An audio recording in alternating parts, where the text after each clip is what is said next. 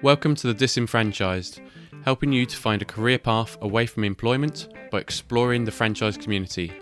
My name's Ed Pennell, and I'll be speaking with the entrepreneurs, experts, and leaders from across the franchise community, discovering their life stories and hearing their tips for success away from the typical 9 to 5 grind. On this episode, I'm speaking with Henk Postmus, the franchise partner of Expense Reduction Analyst, otherwise known as ERA. Henk is based in the Netherlands and has joined the brand in 2009, having recently renewed his license. The company focuses on providing cost optimization solutions to SMEs and corporates around the world. Now, I know Henk pretty well. Um, I've worked with the Expense Reduction Analyst brand for three years, and I haven't really asked him all about his business and how he got started, how he got into ERA, and and why he's successful. So I'm I'm really curious actually because um, you know you see vi- people at varying levels within franchise brands, and I know Henk is one of the successful ones, um, very successful ones, I should say. Um, so I want to find out what why he loves what he does, um, why he didn't start on his own, and, and how he became so successful. So hopefully you guys can get some insight from this conversation too. So uh, catch you on the other side.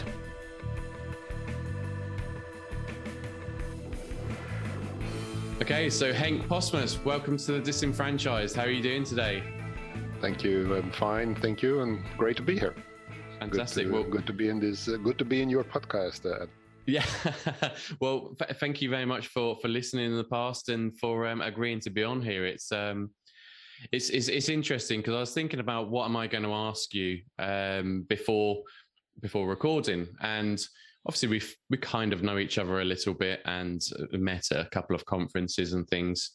Um, and I know the business pretty well that you're doing, but I realize I actually don't really know your story that well, and I don't really know that much about you outside of that work context. So I'm quite ex- excited to find out a, a, little bit more about Henk the person and and also find out you know why you are successful because um, I, I, know you as a successful guy and it'd be interesting to see your thoughts on on why that is. So um, before we go into all of that though, I want to I want to kind of kick off with um, your first job. So what was your first job, Henk, after um, education? Well, actually, I, I, gave that some thought and I actually think I should start before uh, finalizing okay. my education. Um, my first job actually was uh, when I was already in high school. Um, I actually was a well help for a mobile supermarket. And uh, you in the UK, you have milkmen uh, delivering milk at house at homes. Um, we in the 70s, 80s used to have mobile supermarkets, and my uncle had one. Um, and I actually started working for him on Saturdays and in vacations. Um, and that did two things for me. First of all, it taught me how to be commercial. Um, it had um, quite a few uh, let's say, challenges in that sense that we, we deliver fresh goods to homes and so on. So at the end of the week, you had to take care that there was not too much fresh goods left. Yeah. Um, otherwise, you would obviously overstock, or you had to eat it all yourself, or you had to freeze it, or whatever. So that was one, and the other, and so there was always a trick to manage that stock level, and on the other end, make sure that um, well, your your your commercial uh, let's say offering to your clients was so good that uh, they would actually buy it uh, if you need to get rid of it. So that commercial game was uh, I, I, really like that. That's that's one thing. Um, and the other thing was well it actually taught me because obviously my uncle was an independent um, uh, uh, yeah, so he was he was an entrepreneur. Um, it also taught me that entrepreneurship was actually not too bad at all, even though uh, coming from a family of entrepreneurs, I must say my my mother and my grandmother, uh, my mother being the, the sister of the uncle, yeah. uh, always hated the entrepreneurship because uh, uh, in the past it was not always, let's say, a good job that my grandfather did, and so he was an entrepreneur himself and he didn't always, he wasn't always very successful. And they never were in poverty, but it was never good, uh, good business for them. So, yeah, uh, that that actually was what it taught me that it could actually be good uh, to be an entrepreneur. Yeah. Um, and then I finalized education. My actually, I graduated as a chemical engineer, um, and that um, let's say, commercial experience led to the fact that I actually always have been in sales. Uh, I've never been an engineer. I've been trained as an engineer, but I never worked as an engineer. But I've always been in sales and marketing ever since. Uh, I think due to that experience as well. Sure. So I, I was going to ask, what, what was actually your role then with your uncle? So um, I, I, imagine it's kind of like a, a small van or a, a, small truck or something like that that you take around. Were, were, you kind of the one running out with the, the milk and the, the eggs and things, or were you a bit more yeah, involved well, in the back office part of it? No, it was really, it was really, let's say, uh, uh, it, it was actually not a small van. It was actually an old city bus. Uh, oh, wow. and he, he, transformed that in transformed that into a mobile supermarket. So, uh, and, we basically stocked well everything you can find in the supermarket today just on a much smaller scale so whether it was soft drinks or beers or wines or uh, vegetables or milk or cheese or butter or whatever it was he had just about everything just about one of everything or two uh, not the 50,000 versions of coffee you can buy today, uh, but you just heard about everything. Um, and uh, my uh, involvement was um, well, in the day-to-day delivery. So yeah, uh, running with the goods, uh, but also uh, making sure that at the end of the week uh, the goods were sold. So making sure that if there was a let's say too much bread in stock, uh, that at the end of the week that bread, or at the end of the day actually with bread, actually the end of the day that bread was actually sold as much as possible. Um, otherwise, again, we had to freeze it and we we were, we were eating our own bread for weeks in a row from the freezer. So uh, yeah, so that was uh, so I was not involved in the admin. I was more involved in the day-to-day operation, but make sure that at the end of the day there wasn't enough m- much stock left. So I was in a bit in the in, we was the logistics operation, so delivering door to door, and I was in the say bit, bit of the sales side of it, making sure that everything got sold in time. Okay, cool. So that's given you a, a, good grounding in the commercial world then. So yes. What, why in education did you go on and, and study engineering then? It's, it's a different world, isn't it really?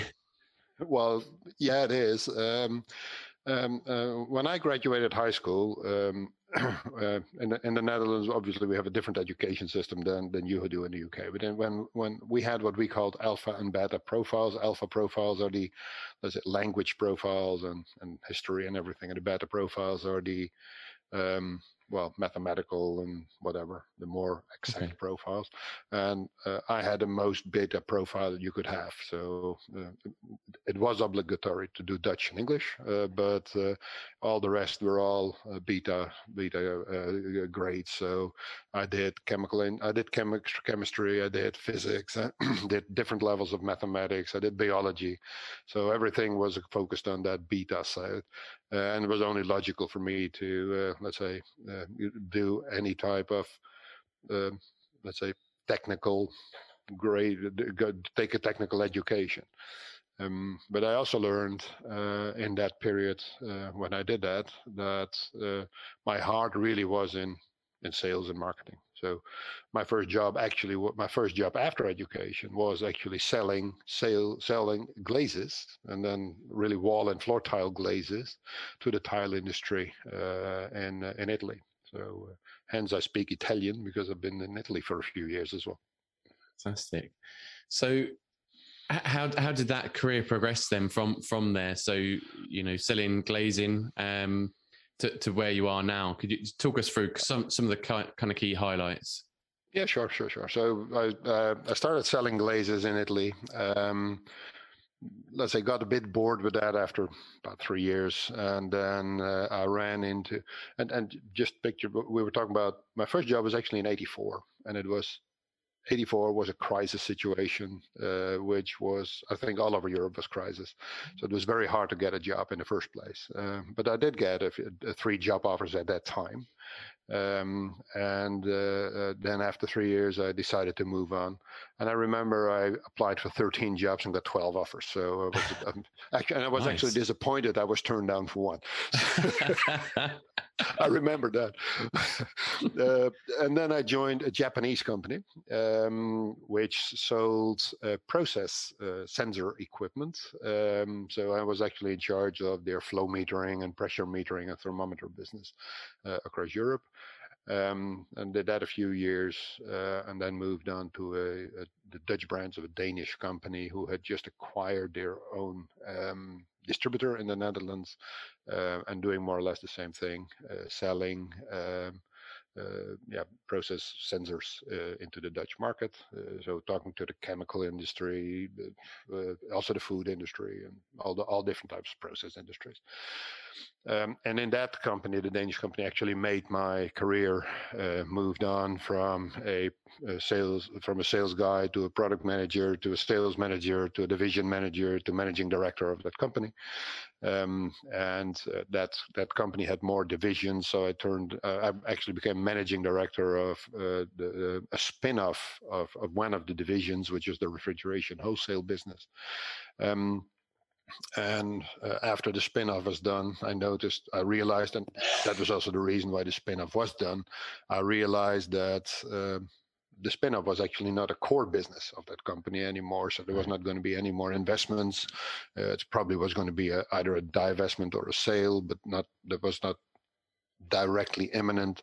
So I got a bit bored with that. And then I moved on to another wholesale company, which was more or less a similar situation. An American company bought the local distributor in the Netherlands, and I became managing director of that one.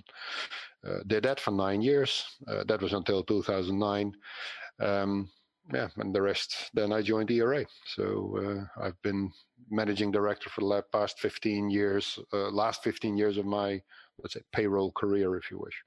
Yeah, it's, it's quite interesting. It's quite a, a, diverse and varied set of products that you've um, yes. worked with over the years and, and in, in different capacities. But but always uh, technical products and always in trade and wholesale, uh, if you wish. Yeah.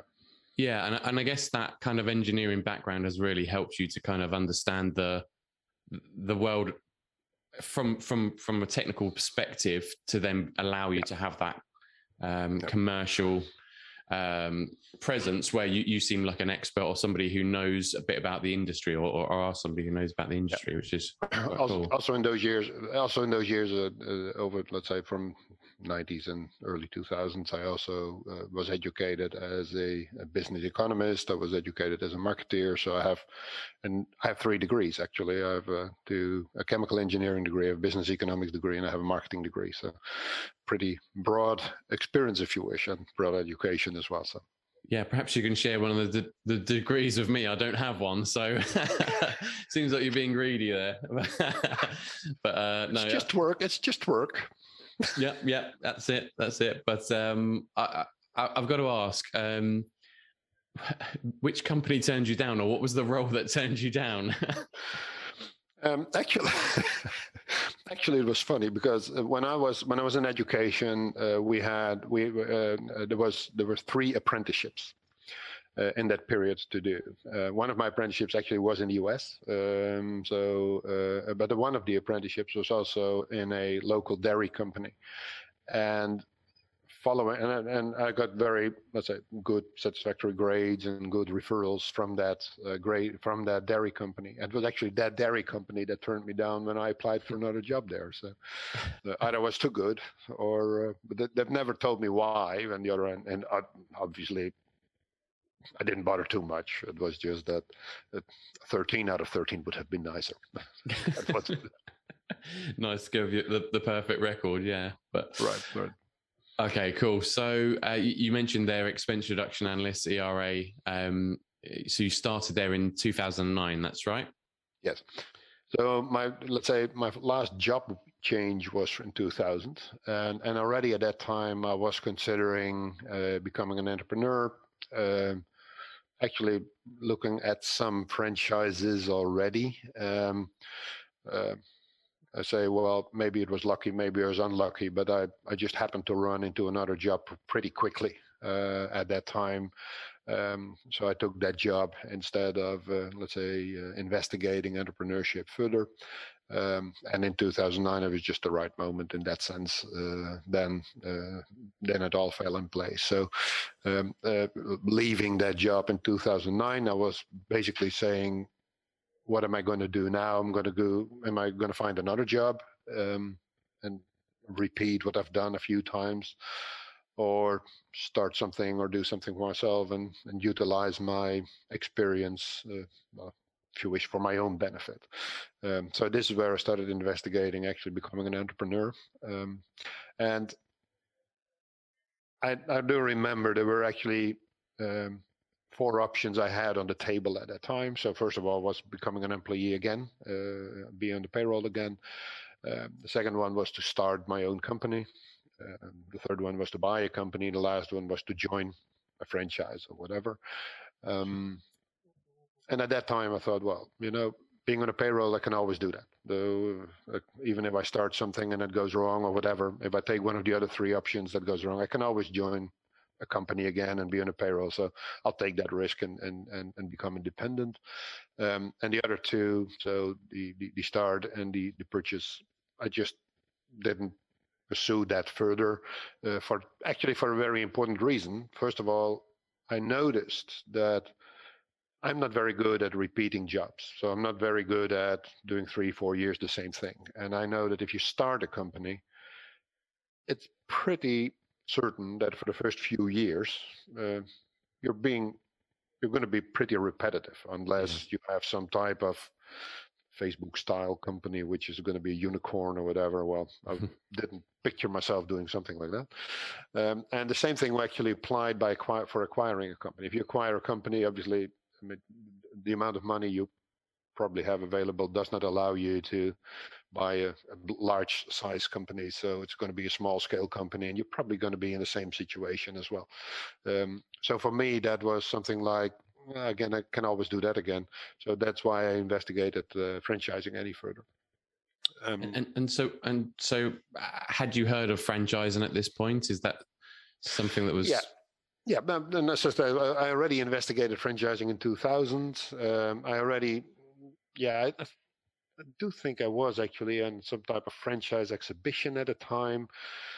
Um, again, out of interest, uh, but not really as a, as a uh, well, I didn't pursue it at that time, but I was already go diving into it. I, I already got some documentation. Yeah. There is a franchise um, yeah organization branch organization here in the Netherlands where I do have some uh, franchise association where I did get some um, let's say uh, information from their brochures. Uh, they had a franchise book with franchise opportunities at that time. So I, I, was already diving into it a bit. So it was always in the back of my mind uh, since then, at least. Um, so for me, franchising was not something that was totally out of the blue. Um, but my um, what what I really was looking for was obviously a franchise that fit me, and I was not I'm not a McDonald's style guy, or yeah. I was not into let's say the hospitality style. I was really looking for a, a white collar uh, franchise, if you wish, um, something in consulting or business services or whatever. Um, and, and that's actually what I started looking for in, in 2009. Um, and I actually found another franchise in first place. Uh, then I actually joined, um, and I got some information from let's say the franchise intermediary, uh, which uh, he explained to me what that actually was. He said, but and I do remember that conversation with him very well. He said, "I'll tell you everything you want to know about that franchise."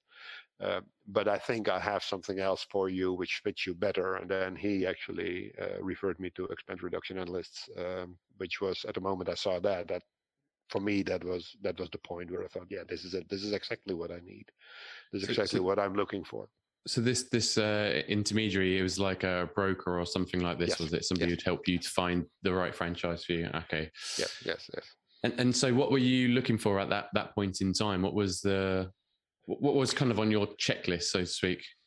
Yeah, well, on my checklist, there were a few things on my checklist. First of all, um, um, uh, having always worked in international companies, um, the international side of business uh, appealed to me. So I was I was really looking for something um, that allowed me to work in international surroundings, uh, even though the majority of the work is in the Netherlands, but at least there is an international yeah group of people around you, network around you. Um, so uh, uh, and being able to work with international clients, uh, uh that that opportunity was there.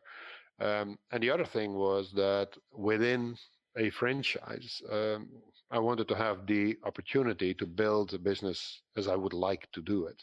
So, uh, and and and I, that's one of the particular things I like about expense reduction analysts is you basically can build your business the way you want to build your business. Whether you want to be a single person only selling and only selling in, let's say, an area like London or Amsterdam or whatever, you can do that.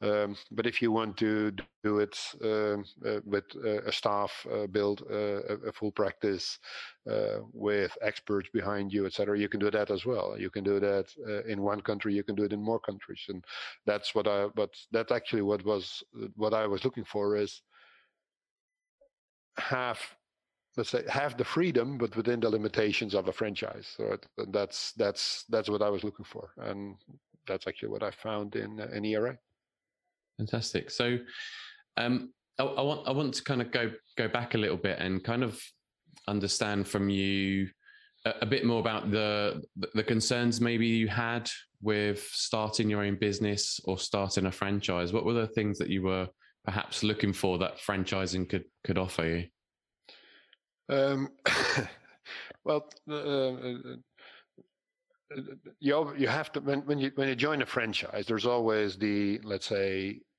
uh, the deliberation between do I invest in something like a franchise or do I start something myself? And honestly, when I saw the business model, well, first of all, I thought I could do it. Second of all, I thought, why didn't I think of it? And um, uh, uh, because the business model itself is pretty simple. Uh, the, the, trick is in how it is actually performs. It's actually how it's done and and and the way it's executed. And um, and that was actually what uh, I think a, a, franchise brings is uh, there is a proven methodology. There is a proven model, uh, which if you follow the rules, um, you're starting much faster than when you can on your own. So if I would have done this, let's say the same similar services as I do today within expense reduction analyst, I would have started this on my own.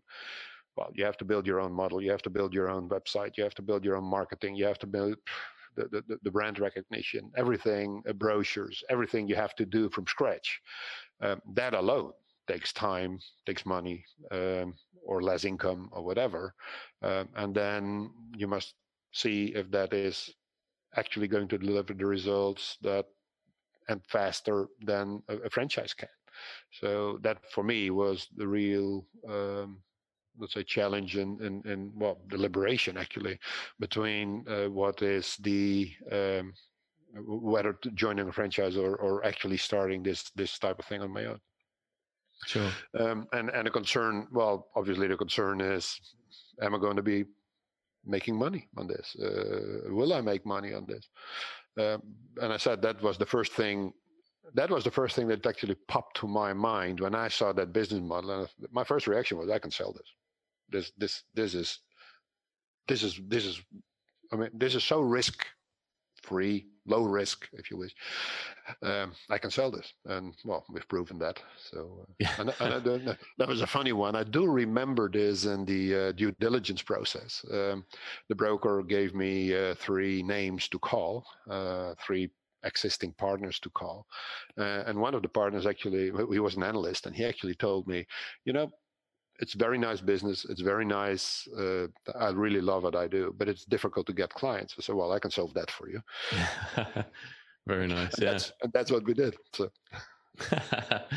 Excellent. So I, I was going to ask you a little bit about the due diligence process, um, but but before I do, I, I wanted to find out um, how involved your, your family in, in the decision making because ultimately, you know, the the investment of a franchise license, which, whichever brand it is, yep. that's typically a, a, a, decent chunk of money, isn't it? You know, and um, whilst you, you, you felt it was relatively risk free, there's still a big risk attached. You know, whereas going on your own, you perhaps invest a little bit less, takes more time, but you know, you haven't got that big upfront or bigger upfront payment. So, yeah, how how involved with your family in that decision making?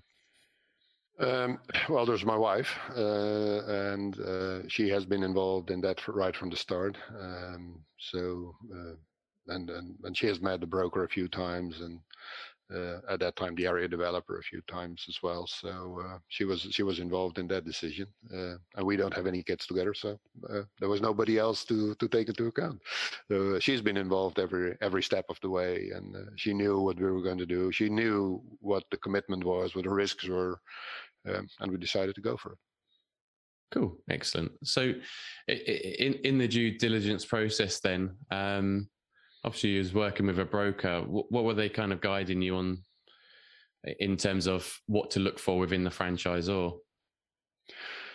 Um, well, so the most important, and I think that was actually think that that hint he gave me to look into another franchise than I was actually looking at at the time was already say the first part of that role is to see what is the the real match between the guy who's sitting across the table and and the franchises I have to offer. So I think that that that that in the first place was it.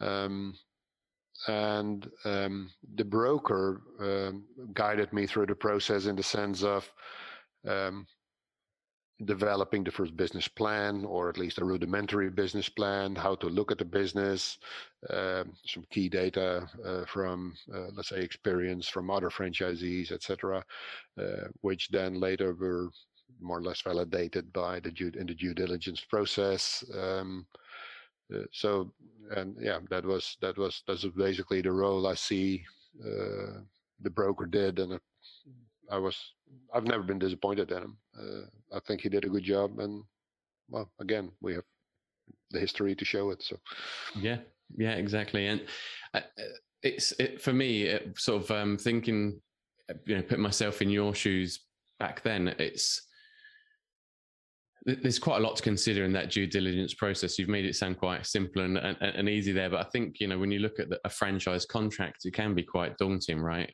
So Sure. Uh, how did you find getting your head around, you know, what does this all mean for me in the long term? Because, you know, it's a lot of information to take in. It is. Um, at the same time, um, uh, in the meantime, has, uh, I had done a discovery day. Um, in those days, we still did them physically.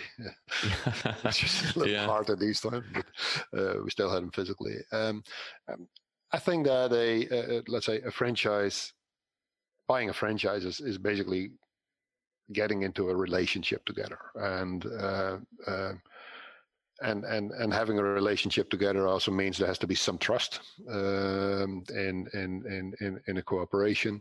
Uh, so I think that was that was the first thing that the uh, Discovery Day did uh, was to well show me that there was a serious business behind it, there were serious guys behind it, but also that in general you can trust them. They're more or less doing, they're saying more or less saying what they're doing, and they're more or less doing what they're saying, etc. Um, so uh, any questions I had uh, related to that uh, franchise agreement. And yeah, it is quite daunting. I don't remember, but I think it was 64 pages or something. Uh, pretty pretty extensive document. Um, and uh, uh, there's a lot of thou shalt not in that, yeah. Um, or thou shalt. that's also that, that, that type of things. Um, and and and I'm, I'm not saying that in those 12 years in the meantime. There's never been any dispute between me and the franchisor. There's, there's been a few. Um, but again, as in any relationship, uh, if the aim is to solve it, and if the aim is to uh, uh, to continue the relationship, uh, you solve them, and we did. So uh, we've always found a way forward uh, that was yeah workable and satisfactory for both parties. So. Yeah, yeah it's, it's really important that trust piece, isn't it? And um, sure, like sure. you say, finding finding a way to work together. And uh, I'm a strong believer that if um, if you don't get along with the the people you're buying into, the brand that you're buying into, you know, stay stay clear because uh, further on down the line, when things do inevitably get tough, you know, and there's some difficult conversations to have, uh, you, you, don't want to be tearing chunks out of each other. You want to be able to to talk through it properly and, and find the solution, like you say. So, uh, yeah. To, to, to, tell you a funny story on that side, um, actually, um, you don't you don't know the former AD in the Netherlands. Uh, you weren't there yet at that time. Um, but actually, the former AD and I, the, the, the AD who signed the agreement with me, to wish to say that, um, he actually, uh, he and I actually never got got along, and we knew, I knew that right from the start. I met him. Oh, wow. Um, um, I remember that uh, I, I, my due diligence, my my decision making process was actually pretty fast. Um, I remember I have uh, my first meeting in May 2009 with the broker, and I was in the foundational training in the end of June of 2009. Wow, so that's great. It was yeah. actually like five, six weeks or whatever. Um, and due to that speed, um, so the first two or three meetings were just with the broker, um, and then there was the discovery day. Um, and between the last meeting of the broker and discovery day, there was no room at that time to meet the AD. So the AD and I actually decided he was going to pick me up from the train, drive me to the discovery day so we could actually meet in the car. And the moment I got out of that car, entering the discovery day, I knew we were never going to be friends.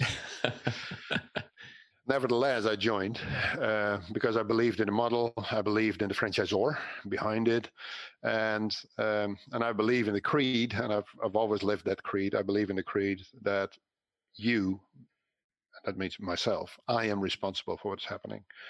I'm not depending on anybody else. It's not anybody else's beautiful stories. And that I think is also a big lesson for franchisees. You are responsible for your own business. You are responsible to run your own business. Um, and it it's the very simple creed. If it is to be, it's up to me. That's actually what I believe. And um, so the moment I thought, I don't like this guy, I thought, but I don't need him either because it's going to be up to me. I need to do this. So um, that's why I decided to join anyway. Yeah, interesting to hear somebody with the, the, the other point of view. So thank you for sharing that, sharing that Henk, because yeah, I, I, talk about it a lot and think that it's really important that you can find somebody you can can can work with. But I guess yeah, you don't necessarily need to get on with every single person within the franchise or right. Correct, but it's like it's like in any it's like in a corporate world. Like so, we have we have what twenty five people here in the Netherlands, twenty five franchisees in the Netherlands. It's it's an illusion to think that you will like every twenty five of them. It's you will never do that. And in the UK, you have over hundred. Uh, there's always going to be people you like better than others, and that's fine. Uh, that's that's how it works in the corporate world as well. Um, it's just that you need to find the right people to work with. And I knew that again, we did the due diligence. So I spoke to some other franchisees, and I knew I've I found out how they ticked in uh, in that process, um, and I knew that well, I can do this, and I want to do this. So that's why I made the decision. Cool. So you, you said that it's your business, it's your responsibility to to make it work. Um, again, this is just coming from where I would feel maybe looking into any franchise brands and and kind of um, yeah, my my thought process maybe a little bit on it is, uh, and, and and because I've got that, I'm sure other people would be thinking the same. Um, is does it really feel like your business because it's operating under somebody else's brand, of course, but and guidelines and tools and things like this, but does it actually feel like your, your business like hundred percent. Well, as I said, I said it before. It's being independent within the rules of the franchise, right? So uh, uh, in that sense, it's not totally independent. I mean, I cannot just do as I wish, if you wish. Um, uh, so uh, in that sense, it's not totally my business, um, but it's let's say, as I said, it's my responsibility to be successful. It's my responsibility to make it work.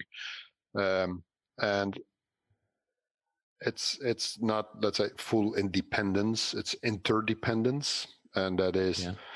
not only with the franchisor it's also with other franchisees right so that again this is one of the things i really like in the ERA model is the fact that delivery is usually done with more people than just one uh, which is first of all, it's more teamwork and you're actually having more conversations with people, meeting more people, so you're not entirely on your own. Uh, but on the other hand, it's also quality assurance because if I mess up, somebody else will say you messed up, and uh, uh, and the client doesn't see it because before we actually messed up, it's caught. Um, and that's actually what I really like in this model is uh, is that interdependence.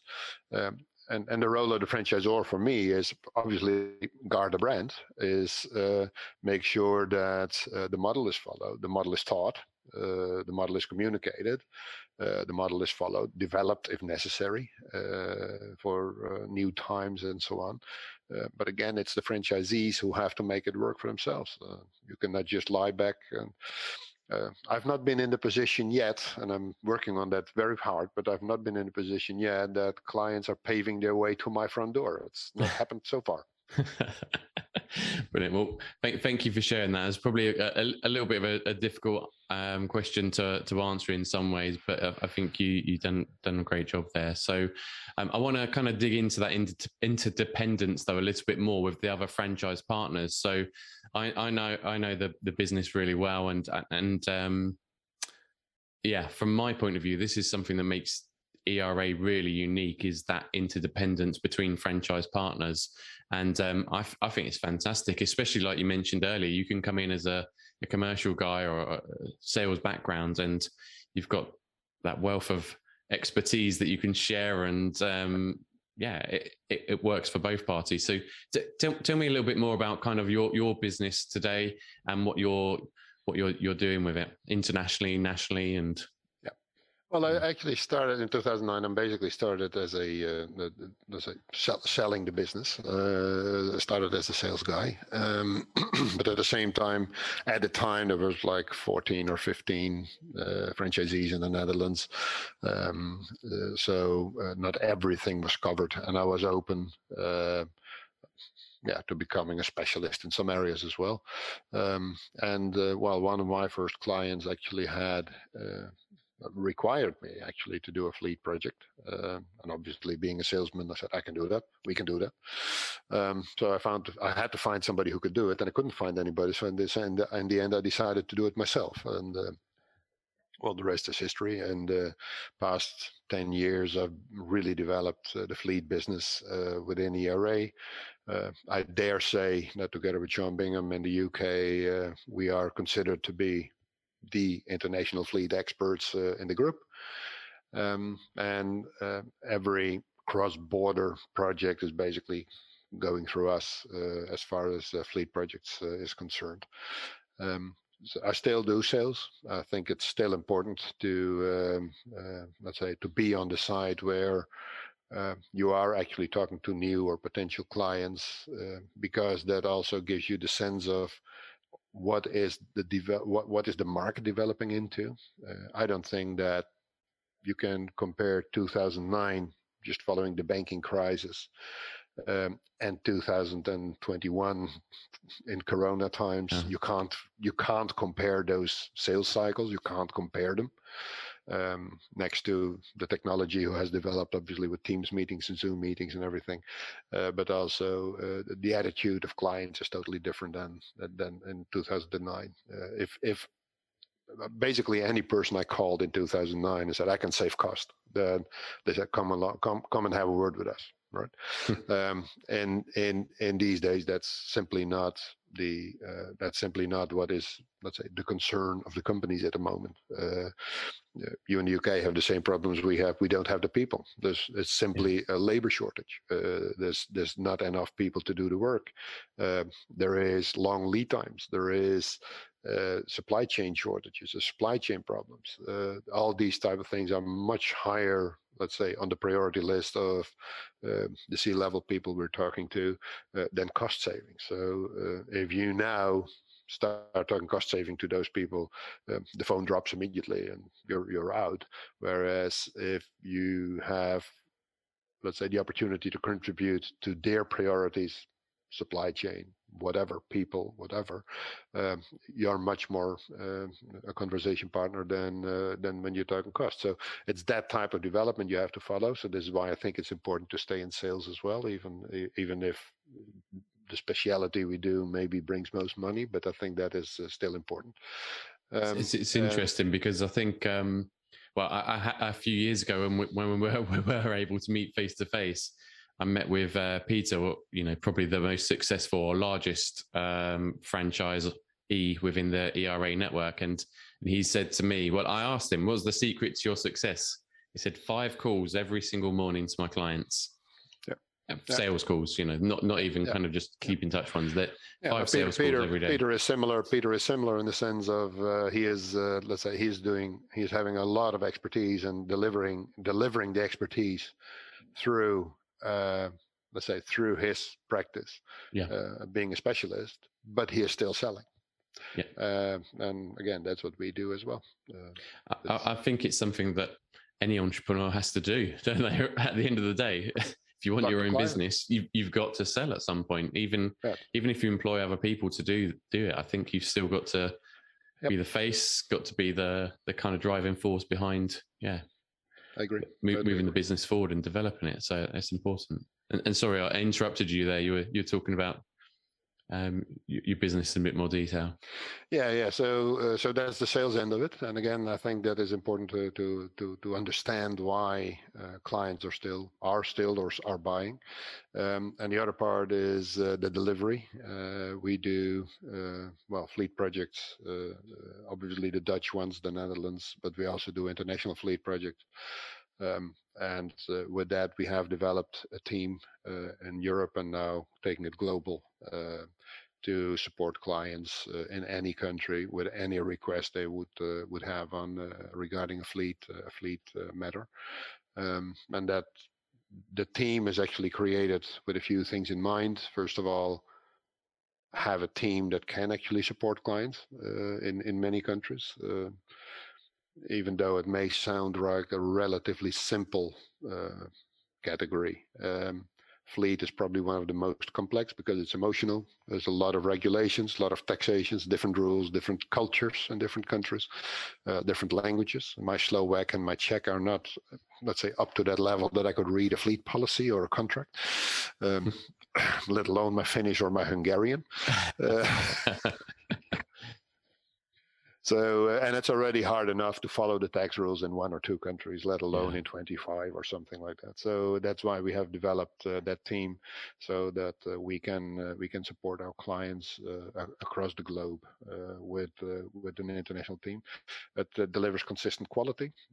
because we take care that everybody follows more or less the same procedures and the same rules and the same approach, um, and um, it has to be a sustainable business for everybody. So we have to make money on it. Uh, so that's actually where we are uh, aiming at uh, with that uh, with that group of people.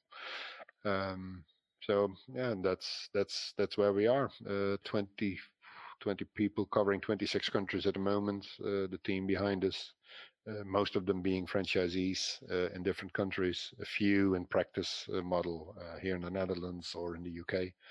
Um, that's that's where we are it's really interesting. It's, it's proving the point that you can make this whatever you want to make it. Can't you know? It, right. In terms of ERA, anyway, the flexibility to yeah, you could you could do it on your own, but actually you've you've gone out and built a team within a network and and a, a team yep. alongside that as well. You know, it's it's quite um well, quite interesting. Well, and the thought and the thought sometimes pops up like.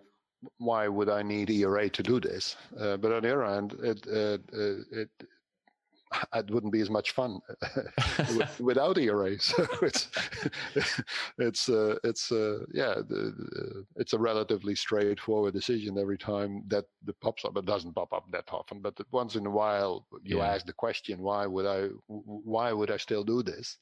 And I think that's a that like any type of let's say continuity question. That is a, that's a, that's a healthy question to ask once in a while. Um, and uh, so that's uh, that's where this one came up. So um, uh, and that's we still answer it like yeah it's first of all more fun and second of all we don't think we would have the same success without. So, yeah. Yeah, it's important, isn't it? It's important to keep asking yourself that question. And um, yeah, sure. And, and I'm, I know the network are happy that uh, you're coming up with the ERA as the option. So um, I, have got a, a, couple more questions to ask you around um, your, your, business and role within ERA. So I'm curious to find out how you managed to raise your profile. So you said you, yourself and Sean are the go-to people in fleet. How did you achieve that? Because I'm sure everybody in the, the network wants to be the go to person for their category or specialism. Well, it, it, it, more or less developed. First of all, as I said, we, we started doing some fleet projects. Um, in 2013 or 14, we got our first real international client, um, and that meant we actually needed local people to support us. So um, we have that. Um, that's when the first, let's say, contacts, international contacts actually started. Um, and ever since, um, I've taken every opportunity within the ERA network uh, to profile ourselves, and including with Sean, including Sean, to profile ourselves as, uh, let's say, the go-to place. So, um, in every conference, uh, being on the stage probably in every conference in some way, shape, or form, uh, introducing new developments, uh, talking about the uh, talking about the category, talking about success stories. Um, we're doing quite a few case studies. Uh, we're doing quite a few testimonials. Um, we're doing webinars internally and externally. Uh, we're profiling ourselves on LinkedIn. Uh, every sort way you could actually think of uh, uh, to, to, to raise the profile uh, within within ERA, we we we take that opportunity. Excellent. I, I love to call it internal business development because sure, sure. sure you, you've got all those other franchise partners that you can can promote yourself to, right? And that's yeah. I was like we have we have the internal ERA app, you know, and uh, and uh, there's always there's always the opportunity to raise the question like who has experience in this. Um, I pride myself on the fact there's very few fleet questions on that app. Excellent, love it. So um, one one final thing about um, your your role within ERA then, and that was um, you you mentioned sustainability earlier. Um, I saw a, a, presentation from yourself and Sean around um, why fleet is a category that clients should be looking at right now, and sustainability played a big part in that, and CO two emissions and things like that. Could you sure. could you tell me how that came about as a kind of realization that this is the direction you should be kind of heading in with some clients and and and is it actually on the forefront of clients' minds? Well, yes, it is on the forefront of client mind, and and and, and well, the point was driven home by the fact that last two years, year and a half, two years, um, every other fleet conversation we have with clients uh, with serious fleets uh, is focusing on on sustainability. So we actually have project right now where cost saving is not the issue, but where sustainability is the issue.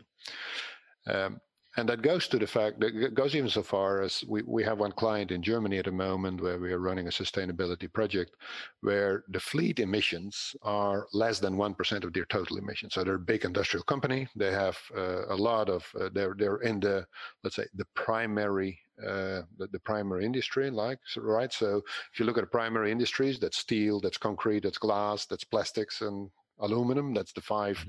big ones, and that's the five big CO2 emitters. I think that uh, in Western Europe, 95% of the industry emissions come from those five industries. They're in one of those five industries. Um, so their uh, their fleet emissions are like one percent, less than one percent of the total emissions of that uh, of that uh, of that company.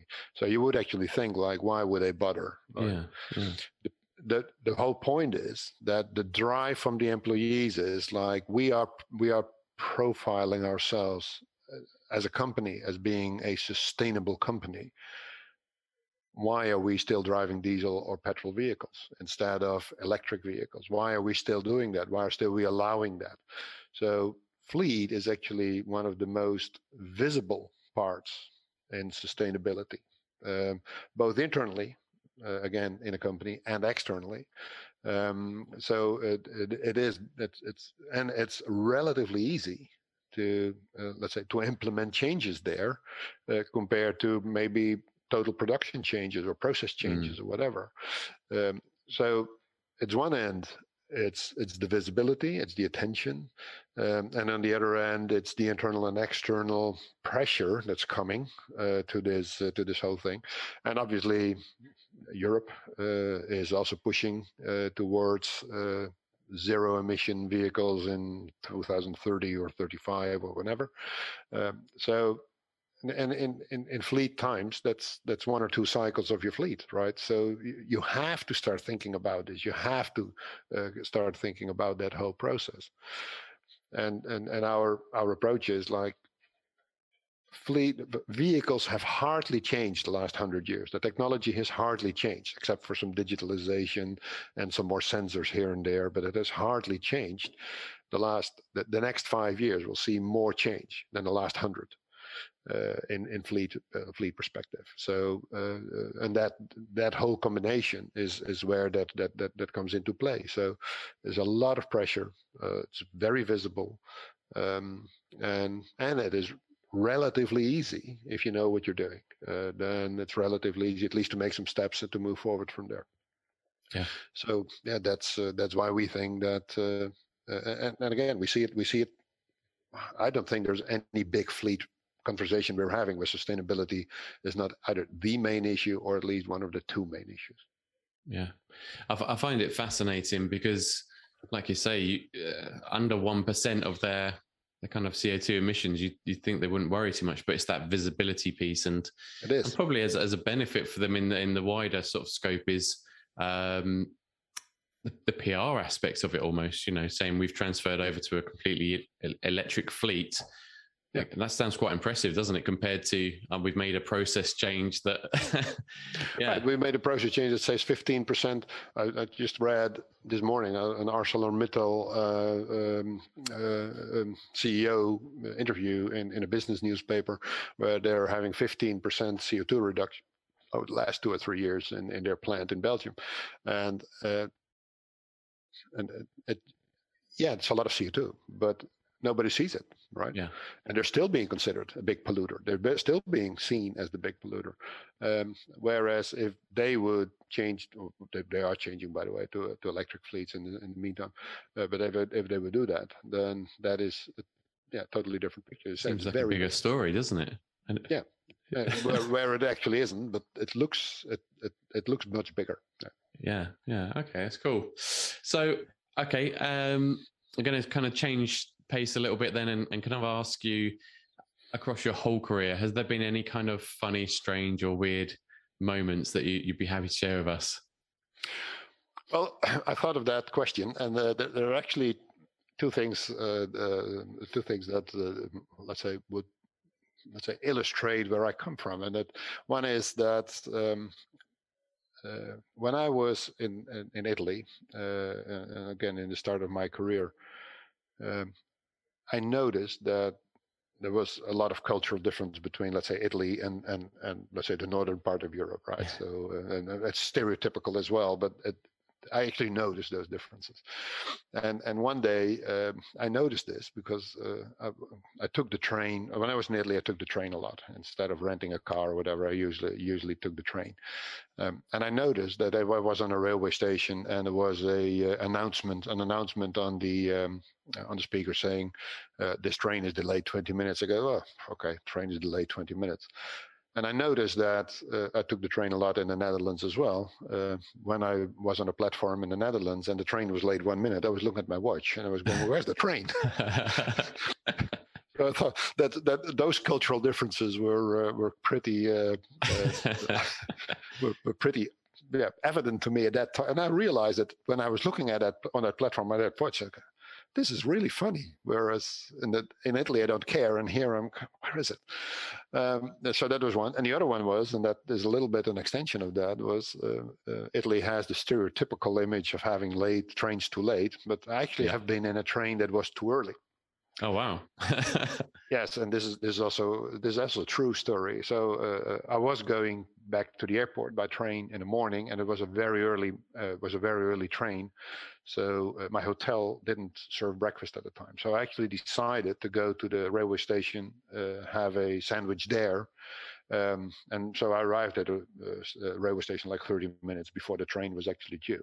And while I was leaving the taxi, I was actually going walking on the platform uh, to. Uh, to go to the sandwich shop, um, and I heard the announcer say that the train to Milan, which with my number, they, they announced trains by number there, with my number, uh, was actually ready on the platform.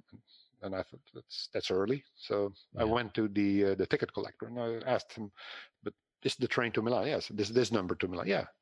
I said, but then you're waiting 20 minutes. He said, no, we're leaving right now. It, okay. So, okay. I got a train. I got on train. So we'll have my sandwich in Milan then. Early anyway. So I have my sandwich in Milan. So in every every station we stopped, we picked up more time. And um, and in the end, we actually ended up in Milan 45 minutes early. with with two passengers or something like that. no, the train was actually pretty full. And I go, what's happening here? And uh, so I was, and, and, and I know where I don't know where you've ever been in Milan Central Station, but it's like it's it's a huge station, like an airport with with departures and arrival signs and everywhere. And I happened to be on the escalator going down to the taxi line, and I happened to look back on the uh, arrival and departure signs, and then it said on arrivals it said the train number so so, which was my number yeah. from Bari, has a delay of approximately 24 hours. But a train oh. of the day before. oh, oh, amazing! Uh, I don't know what to think of that. minutes, I mean, in, 15 in minutes late. in, in the UK, we'd be yeah, there'd be uproar in the press. You know, it like say one minute late, and it's chaos. And I think we've got a rule in place now. If the the train is more than ten minutes late or something like this, you, you your your train's free for the day. You know, you can you can claim your money back, but. Yeah, it's something like an hour here or whatever. Oh, yeah, well, I, I, can't remember what it is. Yeah, it's something yeah, like that. Yeah, something but, like that here. Yeah. Yeah. But anyway, that train that train was the day. I had the train of the day before, so. Uh, Brilliant, cool. So, um, I also wanted to ask any um, inspirational or proud moments that you've had throughout your career. Well, um, I think that uh, one of the uh, one of the, uh, one of the things I'm most proud of, as I mentioned it, is is the fact that in the app there's hardly any questions for Fleet Project. Yeah, uh, being uh, considered, uh, let's say, the expert within our ERA network, the go-to place uh, for this type of project. I think that's yeah, I'm pretty proud of that. Uh, we yeah, I, I, mean, it's a it's a decent sized network as well, isn't it? You know, 750 roughly people yeah. in in the yeah. network. And so. global, global, global. So, yeah, uh, yeah, yeah. So uh, and. Um, uh, even if it is me, if it isn't me, like Latin America, they will go to our Spanish colleague. But the Spanish colleague is group, part of our group, so in the end, it all comes back to us, and um, it's it, yeah, that's pretty. Let's say that that's a pretty good uh, good feeling uh, to have uh, yeah. if, you have achieved that. So yeah, pretty uh, pretty proud of that one. Nice, excellent. And um, finally, because we're, we're, coming to the end of the hour now, so I, I just wanted to find out from you if you could give anybody who's looking into buying a franchise one piece of advice. What would that advice be? Only one piece. Um, when I'm going to repeat that, it, it is up to you. Uh, you have to make it work. So you have to feel confident uh, about what you're going to do. Um, sure, you're interdependent uh, with other franchisees or the franchisor, but in the end, you have to make it a success. So you have to feel com- comfortable about it. There's no excuses if you don't, uh, if you don't make it. So you have to be, you are accountable. That's basically it. Fantastic. Henk, thank you so much for that. Really good advice. And um, thank you so much for sharing your, your time and your story with us. And um, yeah, hope you have a great day. Thank you very much. Thank you very much. I enjoyed it. Thank you very much. Thanks for no having problem. me.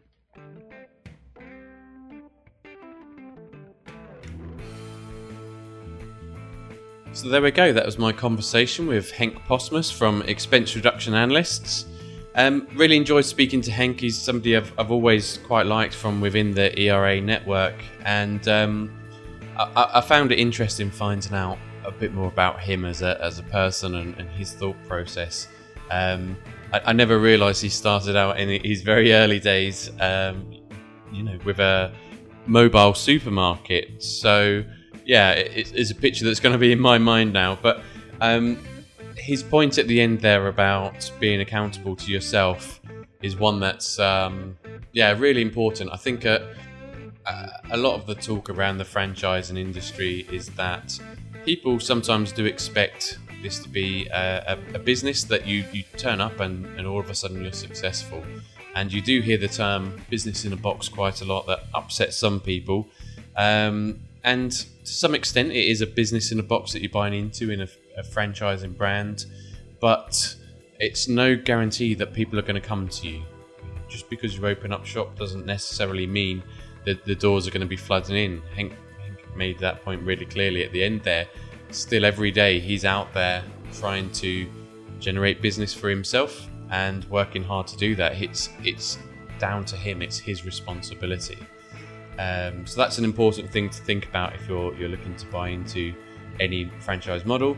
Um, the other thing that I found quite interesting about what he said kind of earlier on about the due diligence process is, um, what I realised he perhaps had forgotten about some of the detail. And I know it, in many cases people get bogged down in the detail and negotiating over small points on a contract and you know not really sure whether or not they want to go ahead because of clause 12.1a or something like this you know he's now running a successful business a very successful business. And it sounded like he'd forgotten about some of the detail which is quite cool really. You know it just shows you that that really isn't that important all the time. Sure check it through make sure you get it checked properly by a franchise lawyer. But um, don't get hung up on it if it's a, a decision that you're making that you, you you're 90% there you know. It doesn't always matter that much.